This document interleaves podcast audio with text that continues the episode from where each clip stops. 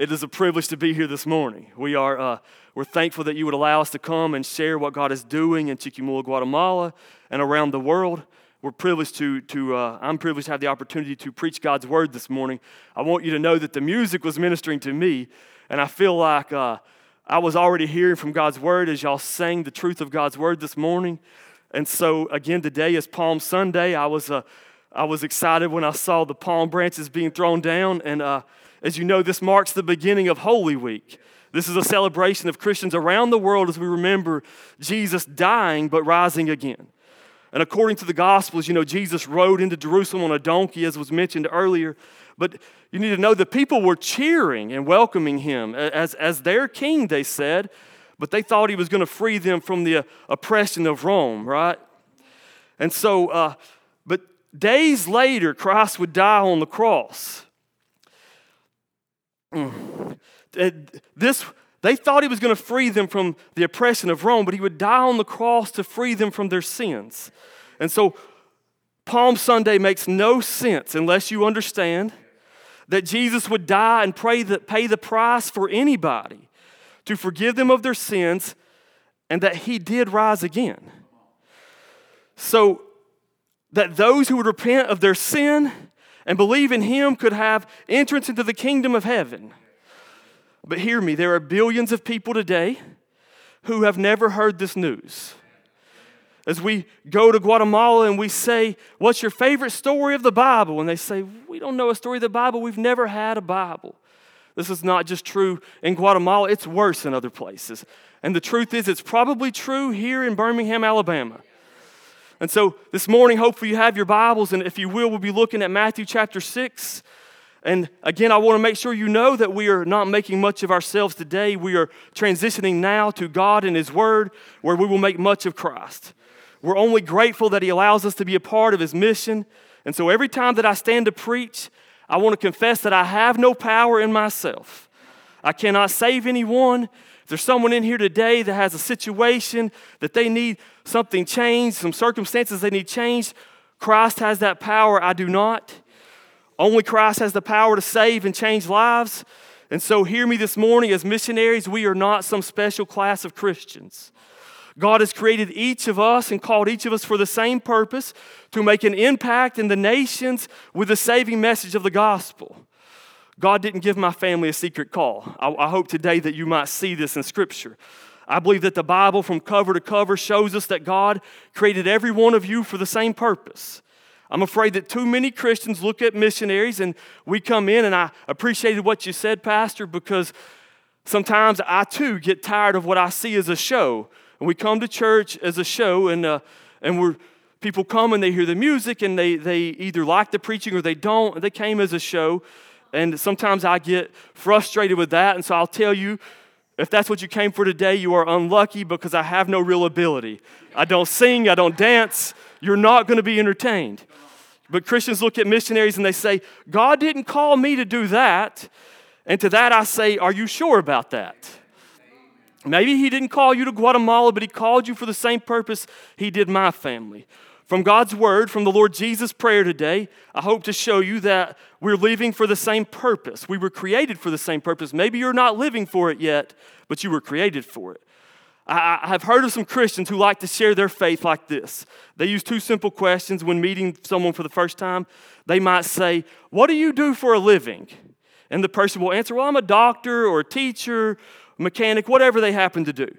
The question works because we all do something. So it's easy to get people to talk about what they do for a living. But the second question sounds like this What are you living for? And that's my question for us today. What are you living for? Usually there's a moment of silence when you ask this question because people don't know how to answer that. But it's a good question for us to, to consider this morning because just as we all do something, we, we do all live for something as well, even if we don't know what it is. I think this question is a good question for all of us to stop and ask ourselves this morning what am I living for? And so maybe some of us live for money, some of us live for some sort of fame, some sort of approval of others. Today, what are you living for and what is your purpose? Is the question. To help us answer that question, we're going to be looking at Matthew chapter 6, beginning in verse 9. If you will, maybe stand with me in honor and reverence as we read the words of our God Beginning in verse 9, it says, After this manner, therefore pray ye, Our Father which art in heaven, hallowed be thy name. Thy kingdom come, thy will be done in earth as it is in heaven. Give us this day our daily bread. Verse 12, and forgive us our debts as we forgive our debtors. Lead us not into temptation, but deliver us from evil. For thine is the kingdom and the power and the glory forever. Amen. Let's pray. Heavenly Father, God, I thank you for the opportunity to stand and preach your word. As I've already done, I confess I have no power. God, if something is to be done today, if something is to be changed, we know you must do it. And so I pray now that you will honor the reading and, and the preaching of your word. God, in every way that I fail today, as I stand here to preach, I pray that your word will go forth in truth, Lord, to do what only it can do. I pray that you'll give us the faith to believe it and the boldness to obey it. We ask these things in Jesus' name. Amen. Amen. All right, let's be seated.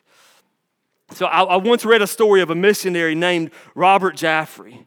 He came from a wealthy family. In fact, he was the heir to a large newspaper fortune in Toronto, Canada. When he was a young man, he had learned the Chinese language and was offered a large salary if he would go to work with the Standard Oil Company of New York. But he would have to forego his missionary career to work for them. He refuses their offer, so they double this salary offer. He refuses again, and so they send this message. It says, Robert Jaffray at any cost. He sends back, Your salary is big, but your job's too small. He would spend 35 years as a missionary in China, and then when World War II breaks out, he and other missionaries are placed in a prison camp he died there some two weeks before the war would end. And so I ask you, did he waste his life? Or did he actually find and live for the very purpose he was created? I think some of us can get consumed with chasing and living for what the world calls success. I will tell you, my family, we would do this. We love to go on vacation, and we sometimes couldn't enjoy our vacation because we were planning for the next one. We get a car, and I I'm not happy with it till I get some mud tires on it, and then maybe I need something else. We get a house, and I'm not that thrilled with it until maybe I get a swimming pool, but I'm going to need something else. I've never found contentment. You never find contentment. You never know peace if you haven't really found your purpose. Well, God isn't hiding his purpose from you this morning. In fact, he wrote it all in this book. And I think the Lord's Prayer, it's possibly the most beautiful prayer ever prayed, right? But, but I wonder, is it too often rush through, and, and maybe we sometimes say it as just like a ritual. And, and instead of understanding it and embracing it and actually living for it. How many times have I prayed this prayer and never considered that maybe this was worth living for, what the Lord Jesus prays for? I believe by just rambling through the prayer, we miss our opportunity to not just understand prayer because He's teaching us a model prayer, but I believe there's more to it. Maybe we're missing the whole purpose of our life. So, uh, allow me to pose this question to you one more time before we dig in. What are you living for? And what makes life worth living? Why would God create me? Why would He save me? I got a favorite pastor friend in the States. He's actually on our board of directors of our mission board, and he would often ask this to people. He would say, Why did God save you and leave you here? Would He maybe be a better God if He took you straight to heaven? Or did He have something for you to do? And then, if there's something to do, what can you do today that you can't do in heaven? Because we're going to worship Him forever. So, what should we be living for?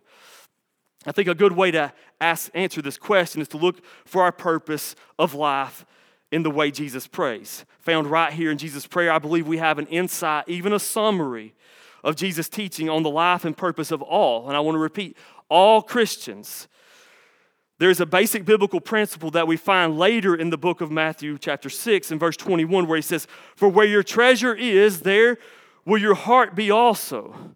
But wouldn't you agree with me that what you pray for and what you pray about, that's also where your heart is?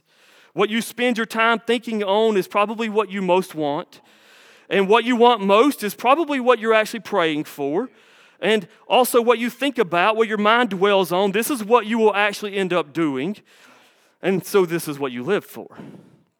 Also, what you most want, again, is what you will do. And so, what do we want? What are we living for? So, then, if what we want, if we want to understand the Lord's heart, what He wants most, the Lord's treasure, probably it would be found in His prayer. So, first of all, I want you to look at this. The first thing that Jesus begins saying is, Our Father. This, I would say, is a very direct and personal introduction to his prayer, right? Our Father. He's praying to God as Father, but when I thought about this, if there's anyone who could say our Father, is Jesus. But he's telling us to pray like this. He invites you to pray this way. Maybe you've never thought about this, but as I studied this prayer, I had this thought. It occurred to me that our Father, have you ever thought of the fact that our Heavenly Father will be addressed as my Father by the children of God from, as we talked about earlier, from Revelation chapter 7, beginning around in verse 9, he will be addressed by our Father from someone from every tribe, every language, every people, and nation on earth. Even from the very beginning of this prayer, I find myself led to, to want to go to the nations because there are some that don't know him, but they're supposed to know him as our Father. This thought had occurred to me, and so I want you to keep this in mind as we move on and answer the question what should we be living for? So I want to look at the first three petitions of this prayer from the Lord Jesus. And first, first of all, he says, Hallowed be your name. This speaks of worship. Hallowed be your name. So here is the purpose really revealed at the very beginning. The first petition that Jesus teaches us to pray is for the glory and worship of our Heavenly Father, saying, Hallowed be your name. This is a heartfelt prayer that God would be worshiped and adored. Probably my favorite passage of Scripture, which has really guided our ministry since the beginning, it's guided our family, is found in Psalm 67. This is a prayer where the, where the psalmist is praying, and he says, Bless us, O God. And in verse 2, he gives a purpose statement. If you know this psalm, he's saying, Bless us, O God, be merciful to us, cause your face to shine upon us. Verse 2 in my translation begins with the word that, but I think you'd be okay to put the word so in front of that. Bless us so that. So that. This is the purpose. So, why is he asking for blessing? The psalmist says, Bless us so that your ways may be known, so that your salvation may be known. Bless us so that all peoples will praise you. Bless us, O God, cause your face to shine upon us, so that all nations will know you so that all people will praise you. As we look at the Lord's Prayer, I believe he's saying the same thing. The Lord's Prayer and his teaching, I believe, he says we're to pray starting on the individual level with each one of us and going into our families for the worship and adoration of our God. He's the only one worthy of worship. Even though the Sanhedrin had declared that Jesus was worthy of death, I want you to hear me that every follower of Christ will one day join with the angels, as we read earlier. 10,000 times 10,000 in a song of praise, singing, Worthy is the Lamb who was slain to receive power and riches and wisdom and might and honor and glory and blessing. So, what is your purpose? What are you living for? Hallowed be your name. Can I tell you, our Lord Jesus is worthy of worship and praise from all people and all nations? Amen. And yet, do you know there are currently somewhere around 8 billion people in the world? And more than 3 billion of them remain unreached with the gospel. They don't know the saving message of the gospel. They've never been taught his ways, they've never had the opportunity to hear of his salvation.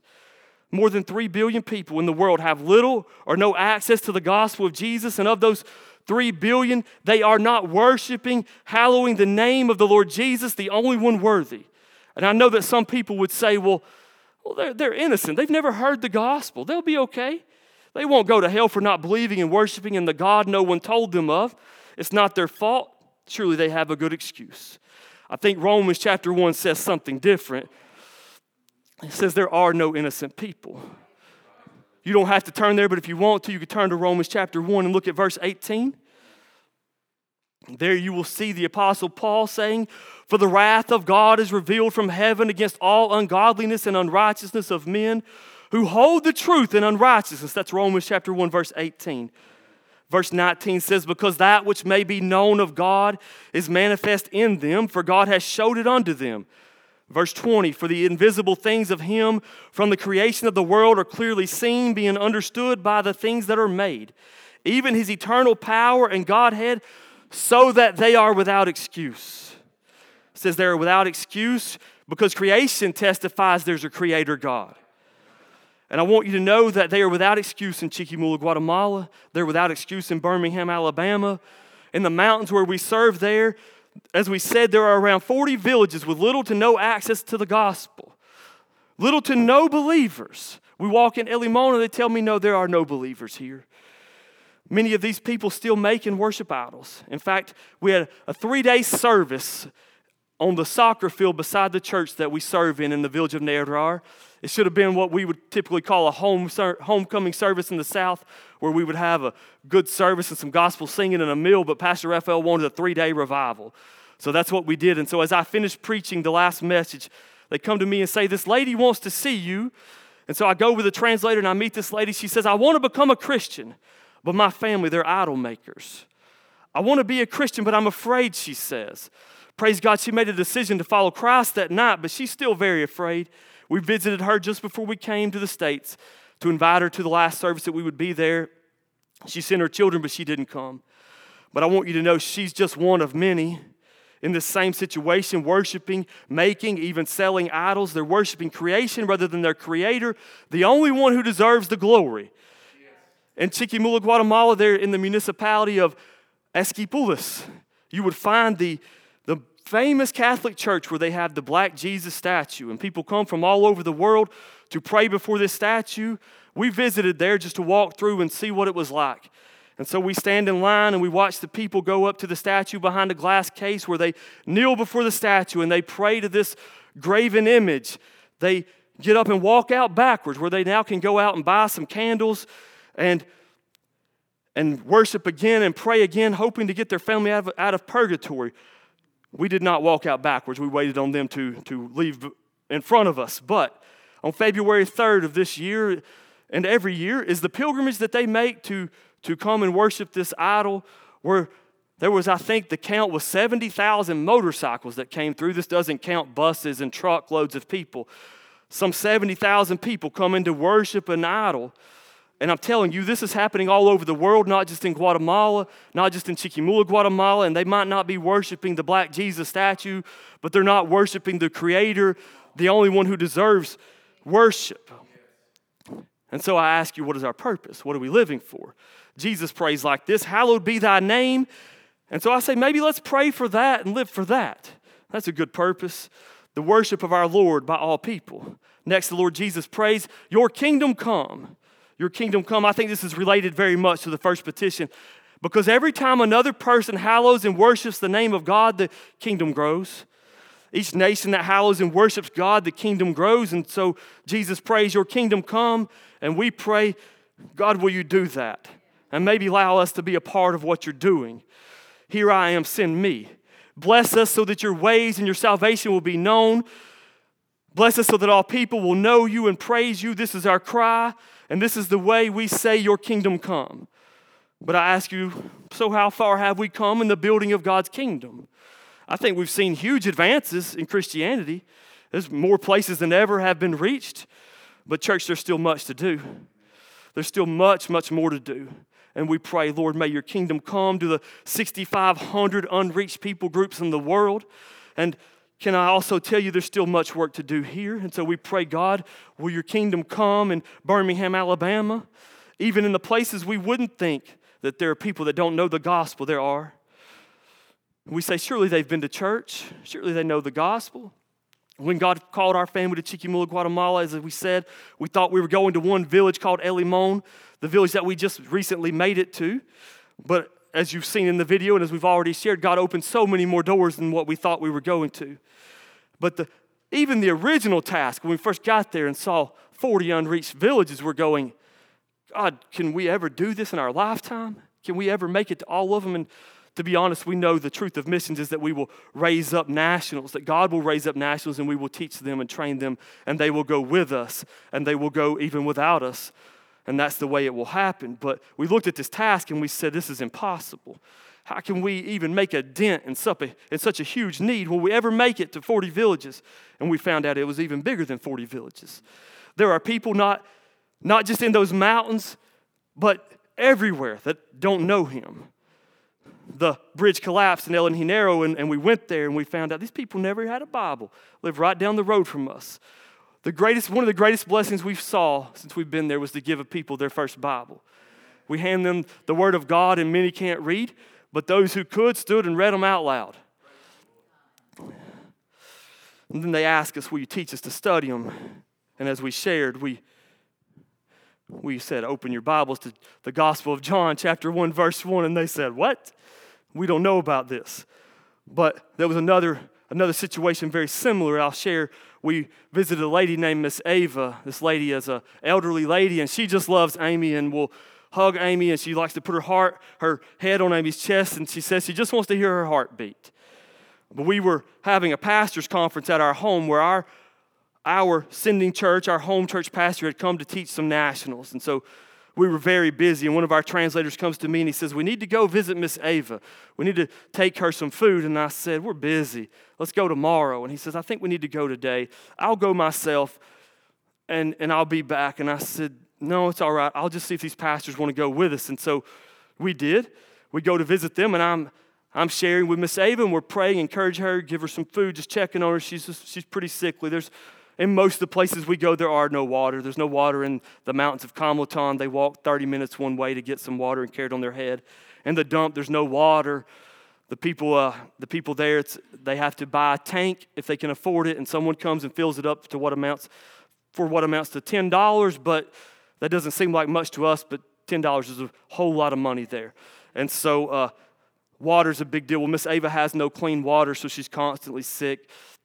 But we went to visit her and take her this food, and, and I, I'm talking with her, but one of the pastors with us, actually Pastor Raphael, he doesn't let the conversation end. He begins to share the gospel with her. And she says, No, I've never known Christ as my Savior. I've never trusted Him as Savior, but I want to do that. And so she gets saved that night. But behind her is a group of people who have come in just to harvest peanuts. They're not even from Chiquimula, they're there to harvest peanuts. She doesn't even know them. She's just allowing them to camp out on her land. And so I look back, and some of the other pastors that are with us have gone back, and now they're talking to these families. But I walk up and I see that these people are totally confused. They, they, they don't have any idea what these pastors are talking about. So I had some cards, you know, some little gospel tracts that we would give to children that simply explain who is God, who is man, what has Jesus done for you. And I give these to them, and we begin to talk to them as the same way with children, and they say, Thank you for telling us this. We've never heard this. I said, You've never had a Bible? No. You've never been to church? No. Again, this is in the town of Chiquimula, and so I'm telling you, there's even more than we know about. There's more work to be done. But I thank God that He's building His kingdom, and, and it's a blessing that He allows any of us to have any part in that. He doesn't need me, I know that. So many times, just like this, I've almost missed what God was doing but I thank God He allows me to be a part of it. And so I pray, Lord, continue to call and use your church toward the work of increasing your kingdom.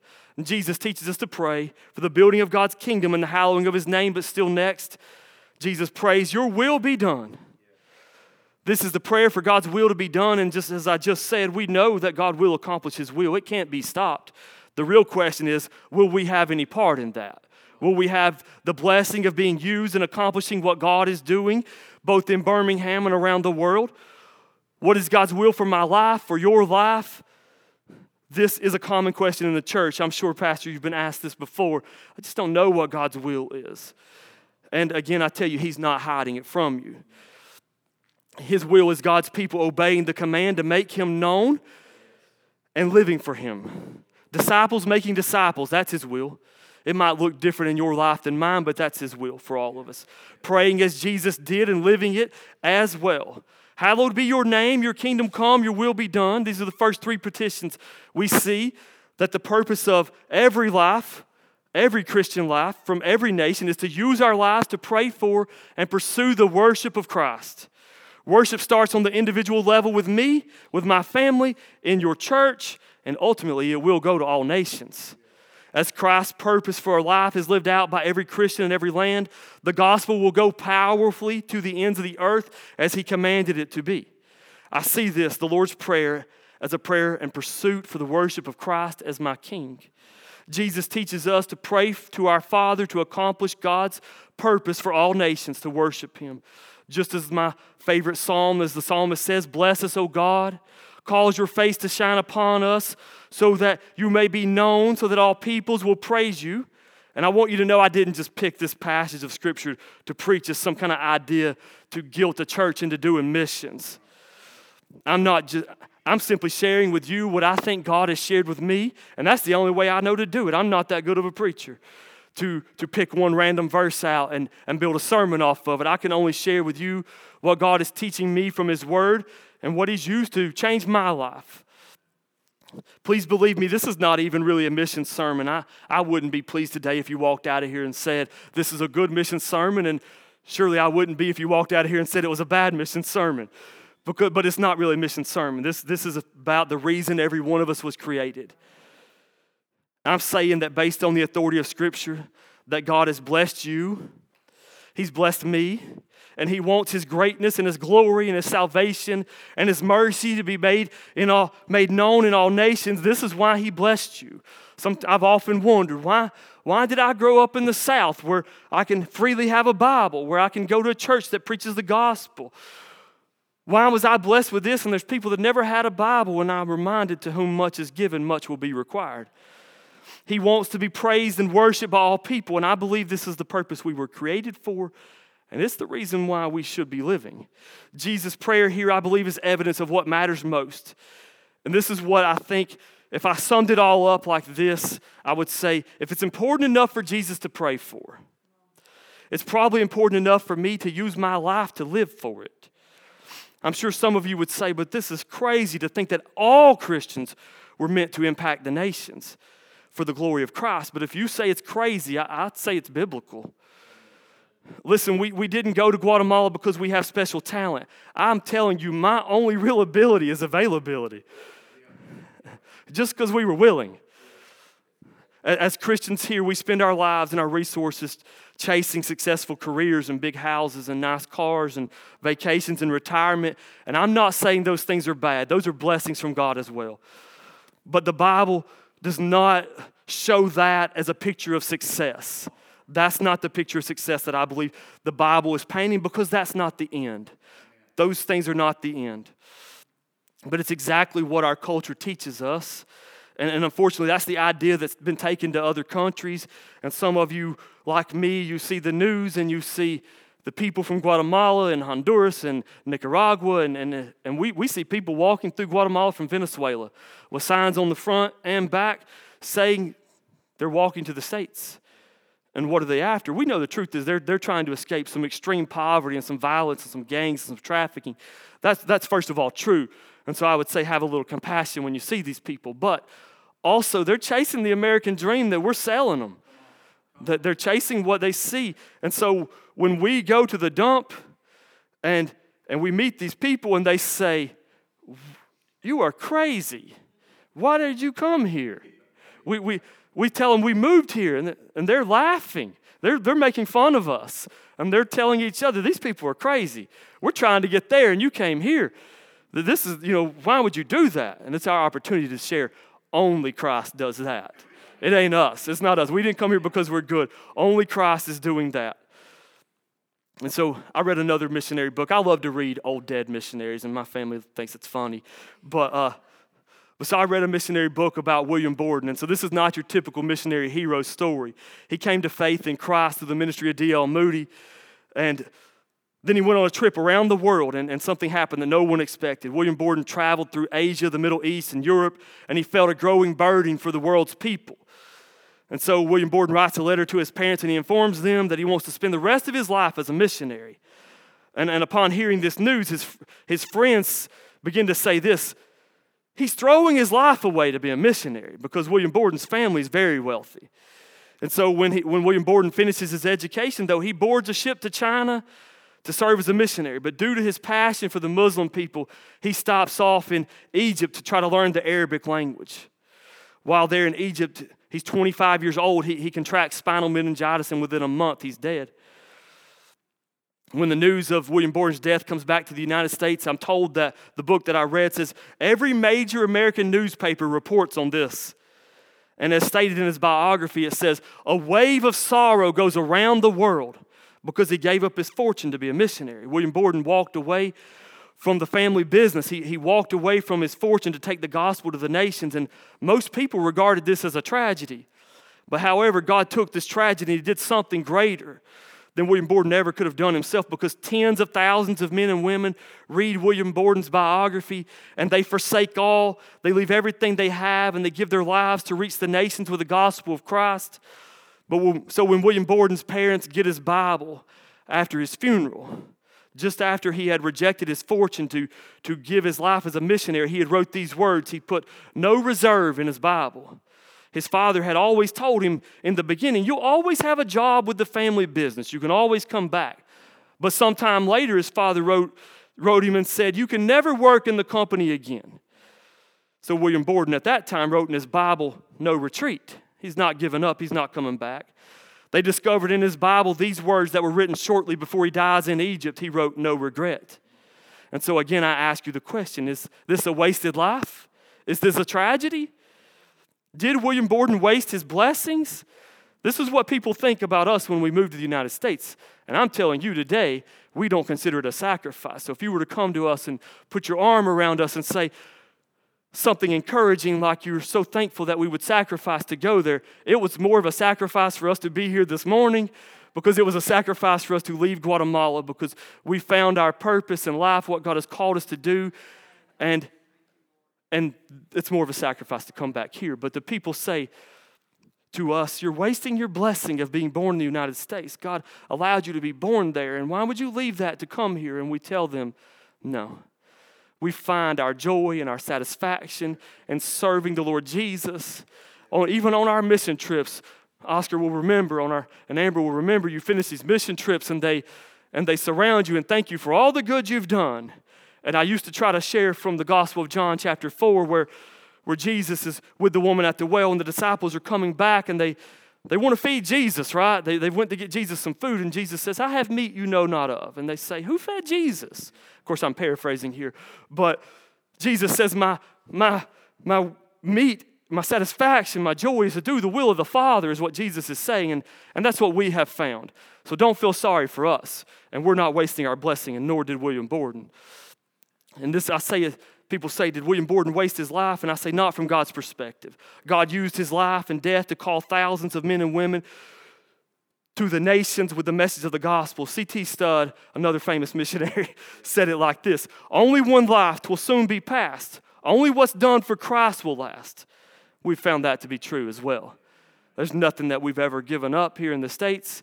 We miss our family sometimes, yeah, I mean, we, we go to the grocery store and wish we had some different varieties, but nothing that we left behind matters because it doesn't last forever. Only what's done for Christ lasts forever. So listen to me. One day, all of us will pass from life into the presence of God. What will we say on that day? But more importantly, what will the Lord Jesus say about us? I know some are thinking we aren't called to Guatemala or any third world country, and I say true to that. It might not be true. Maybe you're not. But we're all called to know him and make him known. And that's what I'm saying today. Your purpose is the same of mine as mine, whether it be in a school or a job or a business or your neighborhood or your own family. It's the same. You're called to know him and make him known. Wherever he places you, do whatever your part is to make Christ known to the nations. I want to tell you, we were at a church here recently where, where our a Sunday school teacher that was Bodie's Sunday school teacher was in attendance of this service. She came to the, to the service we were doing, and as I, as I was preaching, I looked out at her and I was reminded you might be teaching a Sunday school class, a small group, and God may be raising up a missionary, and you're a part of that. You might be praying for a missionary on the field today, and you don't know what your prayer is doing, but it's blessing them, it's strengthening them, and God answers a united prayer when we're praying for the same things. People say to me, What do you need most? What do you need most? And of course, you know missionaries have financial needs, but that's not what we need most. What we need most is a people who are united praying for the same thing that we are. Hallowed be thy name, thy kingdom come, thy will be done in Chiquimula, Guatemala. That's what we need most. So some will go overseas and, and some will give so others can go, but all of us should pray, Hallowed be your name, your kingdom come, and your will be done. And we do that while making him known with our own lives right wherever he has us. So may God help us to live for Christ today and every day. I'm going to pray and turn it back over to your pastor. Heavenly Father, God, I thank you for for what you are doing around the world. God, I think I am thankful that you do have the power, that your word is alive and living and breathing and powerful, and you are working around the world, God. And I know you don't need us, but I pray that you will continue to use us. Lord, again, before these people, I commit to give my life and, and with my family to go wherever you send us. And you have sent us to Chiquimula, Guatemala, and we will do all we can to serve you there. Lord, I pray for this church. I pray if there's someone here today that does not know you as Lord and Savior, God, will you do that work today? And then may we all give our lives to make you known wherever you have us. We ask these things in Jesus' name. Amen.